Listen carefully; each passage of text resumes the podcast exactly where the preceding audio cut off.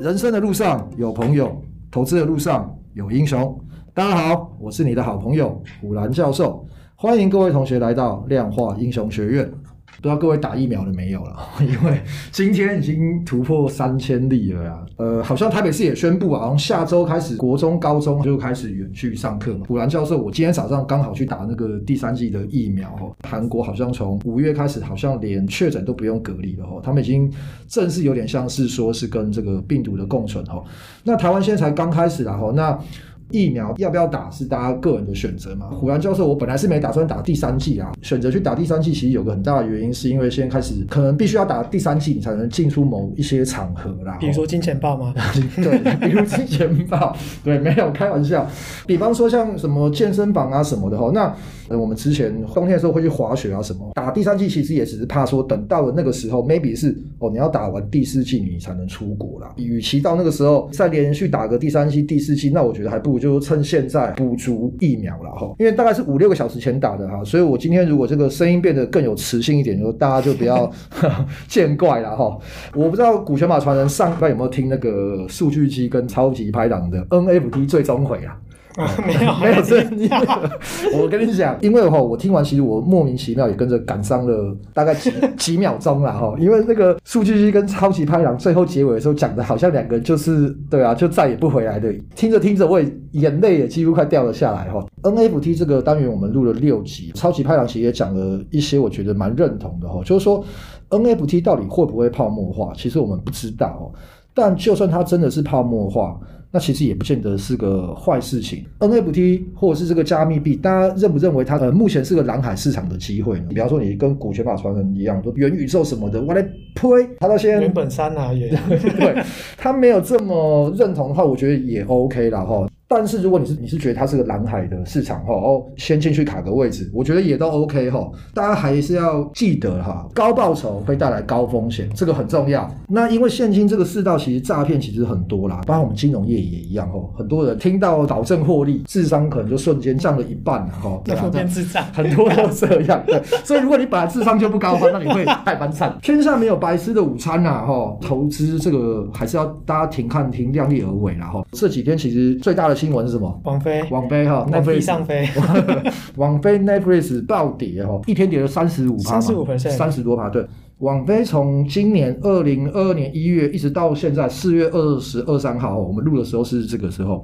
到这个时候，其实已经跌了百分之六十 percent 以上了。我记得年初的时候好像是将近六百块，五百九十七，五百九十三 percent。现在一股是每股二一八左右了哈。大家就想说，这个网飞为什么会跌哈？第一期的用户少了二十万了哈。Netflix 网飞它自己是归咎在可能是因为开放让大家共享的关系啊，所以从今年开始，好像中南美洲有一些国家已经开始不让就要共享了。然后股权化说如果共享的话，你还会用吗？那，如果不开放了。不开放共享，我还可以用啊，就看多少钱嘛。对嘛，其实主要也是看，我觉得是看多少钱，对不对？对，我这边大概其实归类几个原因啊，大家可以参考看看啊。因为我不觉得是因为共享的关系造成它的股价下跌，或是造成它的营收不好哦。其实我觉得有个很重要原因，是因为其实现在串流平台的竞争其实还蛮激烈的，HBO 啊，或者是亚马逊的 Prime 的视讯啊，包含迪士尼 Plus，其实很多的这些串流的这个平台，其他的价格是比网飞还要低的啦，各大这个科技巨头，他们在这个内容方面其实付出了很多了，然后包含他们播在这个串流媒体的这个预算，其实也每年都越来越高的啦。当你的竞争对手越来越多，而且价格也相对比你便宜的时候，其实你就失去了你的优势在啦。还有，我觉得在国外来讲，疫情很多已经算是比较趋缓的啦，大家可能已经没有再窝在家里面，然后就每天在追剧啊，他可能已经开始往外走了。他算不算是一个疫情下受力的一个公司呢？因为我看了一下它股价，它跌回二零一八年的左右的水准了。疫情的低点好像它都被它跌破了，嗯，就是其实就是有一座山的嘛。之前的口罩股，恒大，哦，疫情前它大概十几块，然后最多好像涨到涨到两百块，然后最近是十五块嘛。我觉得它把这个疫情的红利用光了，然后我觉得当然还有很多因素啦。我们现在来看这个 Netflix，我记得我之前有看过一篇文章，然后他就讲说这个 Netflix 这样的订阅经济，它追求的就是占据你一天二十四小时里面的时间越多越。越好。因为疫情的关系，本来大家都宅在家，宅久了，我是可以很宅的人，我都受不了了。就是人的天性，其实就是大家往外跑。在疫情那时候，把所有人都关在家里，这个需求是被暴涨的。嗯，我觉得 Netflix 预知了它 maybe 可能原本四年的成长，在就是这两年全部都把它成长完了。对对对。所以它面临一个很尴尬的困境啊，订阅数下降。呃，这两年也从二两百多块涨到六百多嘛，嗯，对，然后现在回来就只是吐回去而已，就是回归而已。那那我记得 Disney Plus 刚出来的时候在台湾，我订了之后，我基本上我就没有再看 Netflix 了。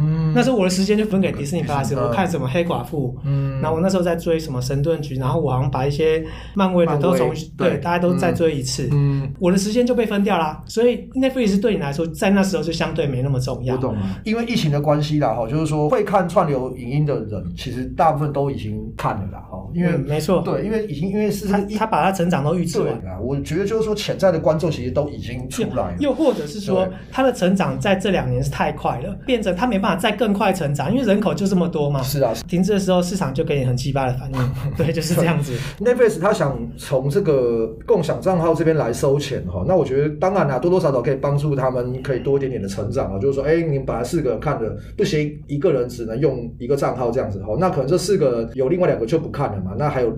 另外一个，他选择看他继续缴费哦，其实没有办法解决他们真正根本的问题啊。大家来问说，哎，那如果网飞现在跌成这样，到底可不可以买哦？它现在还在呃下跌的这个趋势中啊，在还没有止跌前，我们是不会去，对，因为搞不好你会是接刀嘛，对不对？所以所以说，我觉得大家如果对这个网飞，你觉得哎，我还是有兴趣，那大家可以去稍微再观察它的股价一下哈。对，好，那这个聊完这个美股的网飞嘛，对不对？你看它第一期这么惨，当然我要来问一下这个股权法传人，你第一期做的怎么样？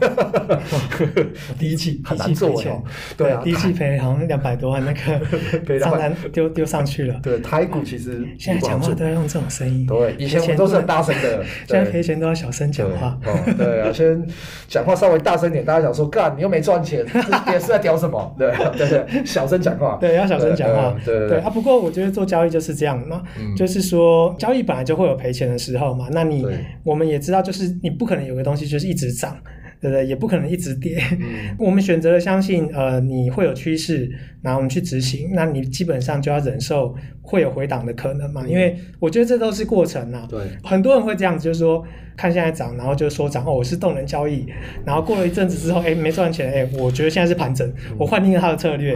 这种的其实我也看很多，然后就是通常这样子。其实很多人都是这样，很多人都是这样子，因为当你变来变去的时候，那你其实没有坚持的东西，那当然有可能真的是你每次的感觉都对，很难呐，对，很难，对，其实很难呐。我还没有看过，认真讲，我看过的，就是你变来变去就是被扒来扒去啊，到最后你会很错乱。那我自己觉得，因为这最后的结果其实不好的，嗯，所以我们在做交易。的时候就是要坚持下去，所以我觉得其实量化有个好处，就是我做完回撤之后，就看起来百分之六十我这样子做，我就是会赢，那我就应该要坚持下去。那如果你不用量化，其实你的确有时候会怀疑自己，就说：“哎，我现在这个策略到底对还不对？”我们当然去年真的是太顺了，现在赔钱我觉得也很正常，因为比如说我们讲这 ABF 哈，它真的涨一整年，那现在回档三个月，我觉得好像也还好。对啊，那虽然我在过程中也是受伤，嗯，对，这中间有个插曲，就是说上个礼拜那个台积电法说嘛。那法说很好嘛，就法说是礼拜四下午，结果礼拜五哦，超不给面子，又跌，然后 ABF 也破底，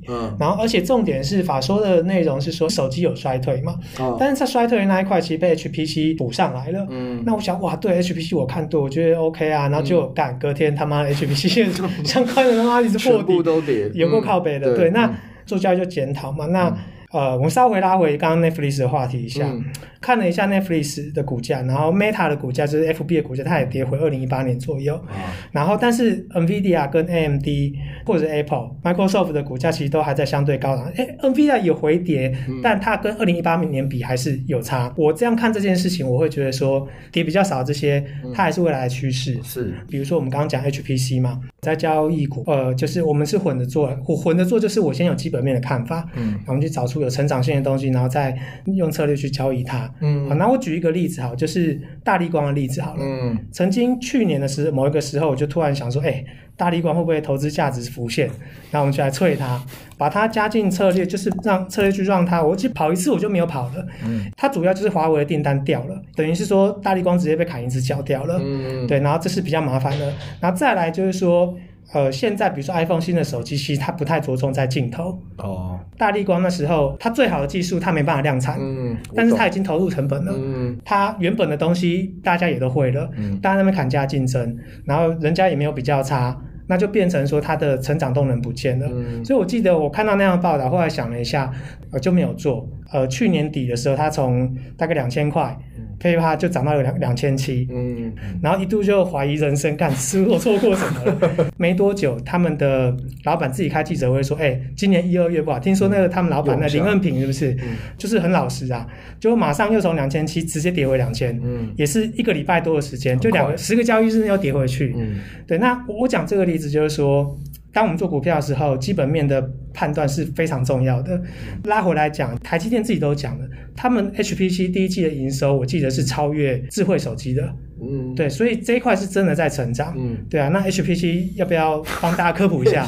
哦，刚刚股权法传人一直在讲 HPC 哦，大家要听清楚，不是 HTC 宏达电哦，他讲的是 HPC 哦，这个叫做 High Performance Computing 哦，这个就所谓现最近很红的叫高效能运算哦。简单来讲，就是用高速处理资料啊，然后就执行这个复杂计算的功能哦。呃，讲简单点的啊，其实就是像超级电脑这样哦。那这个超级电脑概念是什么？等于就是说，哎，我用几千台的这个个人电脑连线，然后来快速的解决一件事情。HPC 这个高效能的运算，哈，第一个它可以运用在很多的产业，然后各种用途上面啊。那预估啦，今年二零二二年的这个商机应该可以到达四百四十亿美元，哈。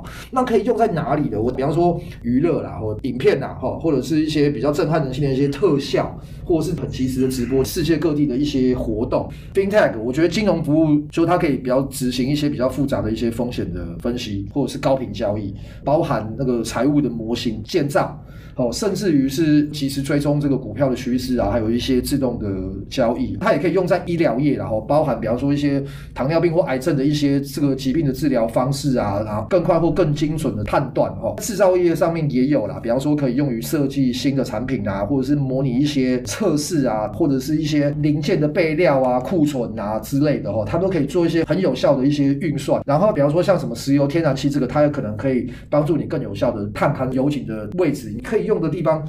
非常非常的多啦。昨天还看到一则新闻，是说他们用 HPC 设计一个晶片，因为用了这个，嗯，然后做出来这个成果，其实是好像十个人要用一年去做，还是两个人一年忘记了之类的。对，那其实这是对这世界的帮助是很大的。那我觉得这基本上就是个趋势。那这个趋势并不是因为疫情而来，是本来就会有这个需求。对，现在就少子化嘛，这是很必然的过程。对，不像以前就是没有事就在家生小孩。对对对对对，现在就是如果你要想要生小孩，就哦干，那我自由，我的时间可能会变。少，然后我对你会想比较多，我是不是养了其他或什么样之类的吗？这种情况之下，那以后的人口就越来越少。那我们就想一想，我现在想说，以前我们比如说。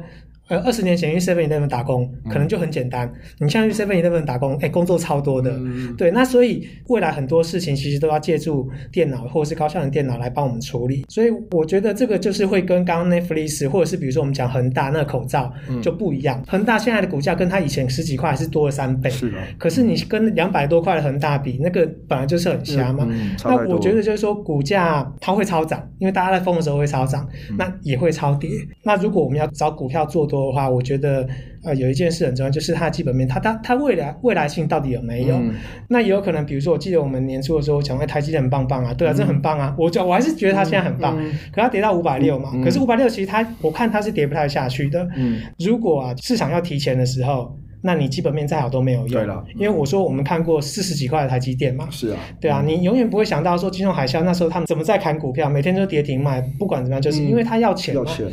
那我也记得我们台币贬值是从乌俄战争开打，二月二十四开始，从二十七块多就贬到现在二十九块多嘛，对啊，这可能就是一个提款的过程嘛。那你提款一定是找全全值股提嘛，嗯，提款是需要时间，因为他可能真的要好。很多的钱，他每天每天就是这样卖，慢慢卖嘛。嗯。那所以我觉得，如果比如说我现在觉得说台积电可能不值这价值，可是它以后比如说回到六百块或更高的时候，可能也是需要一段时间。是。这都是个过程啊。台股包含到今天大概是一万七上下了哈，这一两个月来其实幅度都不大了，跟美国也有很大的关系嘛。美股其实像费半啊，其实电子产业跌的真的是还蛮多的啦。我们回到股权法传人刚刚讲的哦，我不要讲说它现在超底啦，但的确有很多股票其实已经浮现出了。呃可以进场的投资价值在的哈。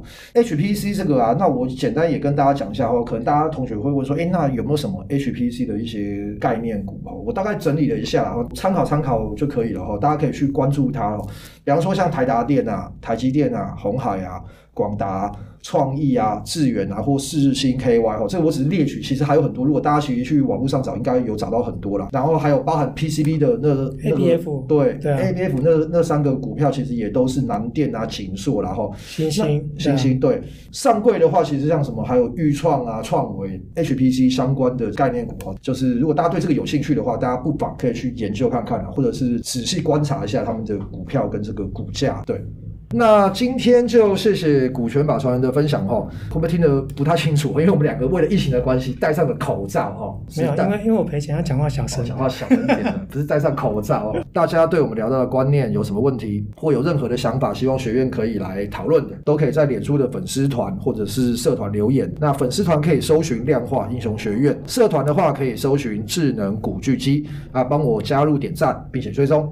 啊，谢谢今天的收听，祝大家投资顺利。量化英雄学院给你投资新观念，我们下次见，拜拜，拜拜。